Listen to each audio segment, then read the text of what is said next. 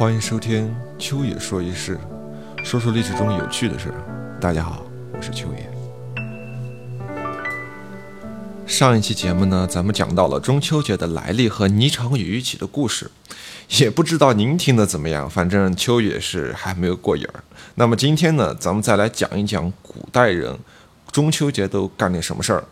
也看一看咱们《东京梦华录》中是怎么记载中秋的。那么节目的最后呢，还有一个更加有趣的小故事等着您哦。好，说到古代人的中秋都干点什么呢？那么我想先从北宋开始说，这是为什么哈？因为啊，在咱们的中国历史来讲，北宋之前，宋之前近乎于古，那么宋之后就近乎于今。所以呢，我以北宋作为分界线，就有助于更好的为大家讲述这个小故事。那么，咱们北宋啊，正式定八月十五为中秋节，这是历史上第一次将中秋节定为法定节假日，并且出现了小饼如嚼月，中有酥和饴的几起的类似于就现在咱们月饼的。时令性食品、节令性食品。孟元老的《东京梦华录》中曾经记载，中秋夜贵家结市台榭，民间征战酒楼玩月。这里描述的就是贵族和民间他们坊间不同的两种赏月方式。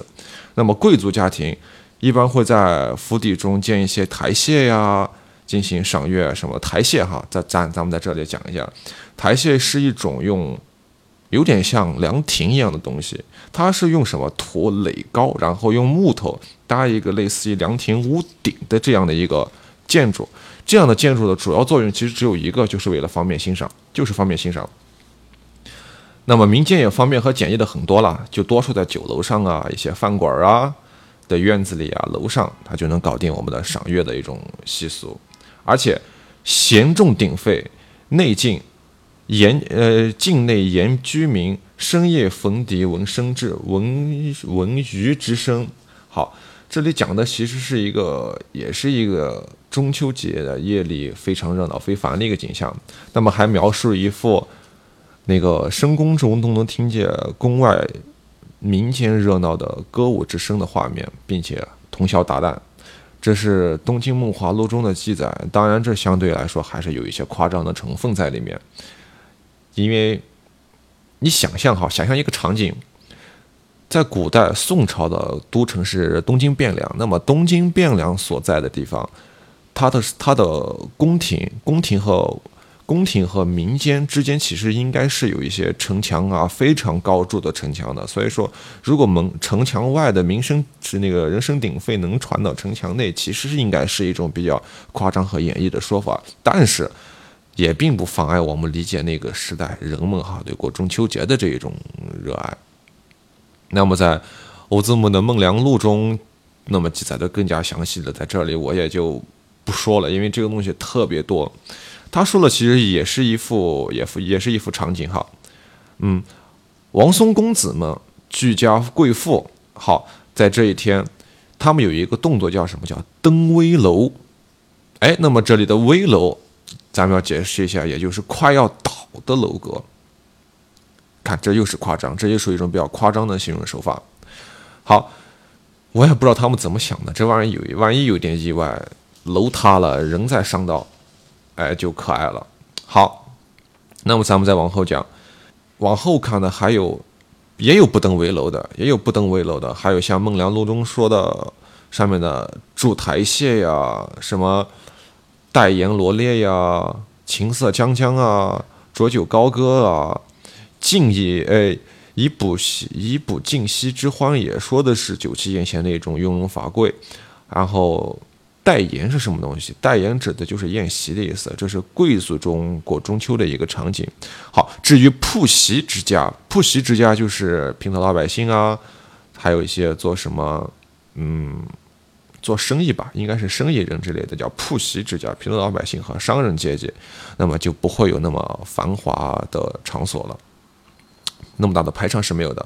不过原文上亦说有小小月台安排家乐和子女团圆，那么想起来也是一个非常温馨美满的场景。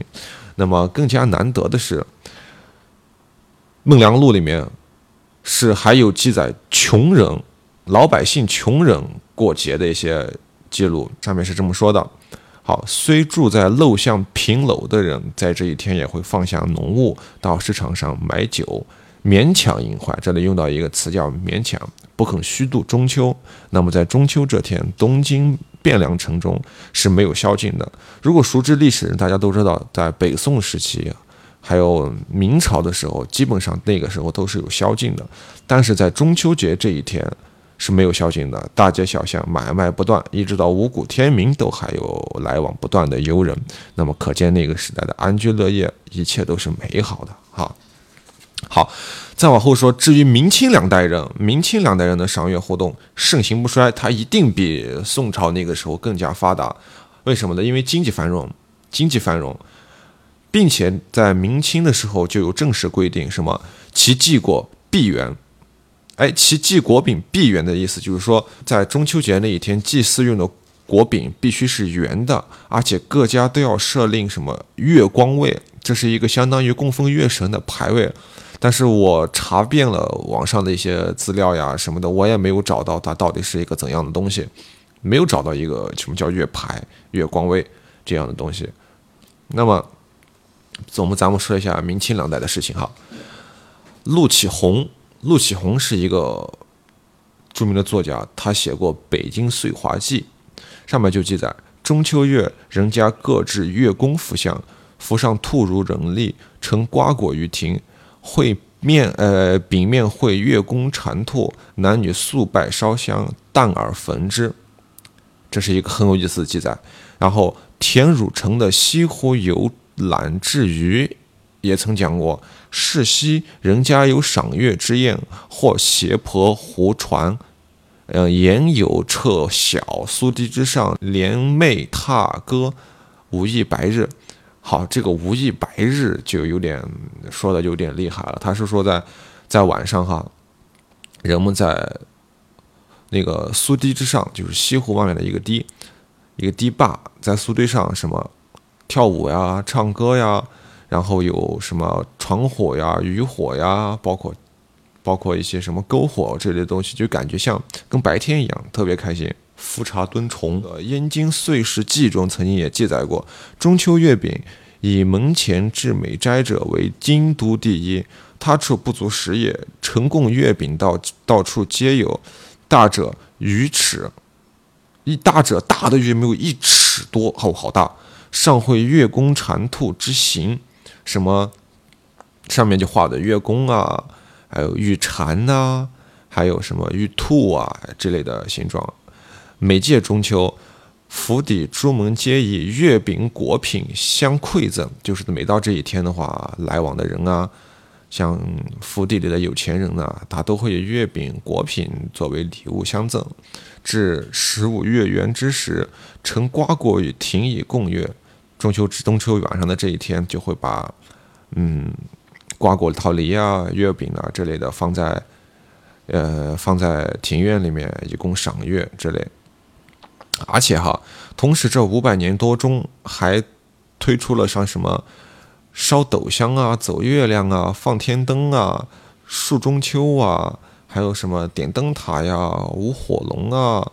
卖兔儿爷呀，等等等等的一些祭祀、一些祭祀或者纪念性的活动，其中啊，赏月、吃月饼、团圆饭等团圆饭等习俗就一直流传到了今天。团圆饭大家都很也也都清楚。完了以后，在咱们中国古代一直有个传统，是中秋的时候，中秋佳节之际，家人一定要团聚，这是一个非常美好的一个愿望。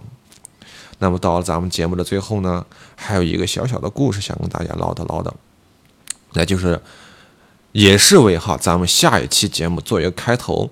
因为我做中秋这个节目，其实不是想要讲中秋，是要讲跟中秋有关的一个故事，它和明朝的开始有着非常紧密的联系，也就是元末明初的月饼起义。好，在这一传说中啊。中秋节始月吃月饼的习俗，相传始于元代。其实这个说法我是不太信的，因为在唐朝可能就有吃月饼的，但是那个时候月饼可能并不叫月饼。好，当时啊，中原广大人民不堪受元朝政府统治阶级的残暴统治，纷纷起兵抗元。朱元璋呢，这时候联合各路反抗势力准备起义，但朝廷的官兵搜查十分严密，这个传递消息非常困难。但是这个时候呢，朱元璋他的军队部队里面有一个人非常厉害，也非常的有名，叫刘伯温。刘伯温想出一个一个计策，就命令属下将八月十五夜起义写的这几个字，这几个字再念一遍哈，叫八月十五夜起义的字条，好藏入了一个小圆饼里面，然后再派人分头传到各地的起义军中。通知他们在八月十五晚上响应我们的起义。到了起义的那天，那么各路起义军呢一起响应，起义中如星火燎原。很快，明军的主将，当时的最大将领叫徐达，攻下元大都，那么起义就成功了。消息传来，朱元璋高兴的连忙传下口谕，在将来，在即将来临的中秋节，让全体将士们与民同乐。并将当年起兵时以秘密传递信息的月饼作为节令的糕点赏赐群臣。从此以后，月饼就制作越发精细，品种越多，大者如圆盘，成为馈赠的佳品。以后中秋节吃月饼的习俗也就在民间慢慢流传开了。那么，在历史中真正的元末明初是一幅怎样的景象呢？咱们下期再见，谢谢大家，我是秋言。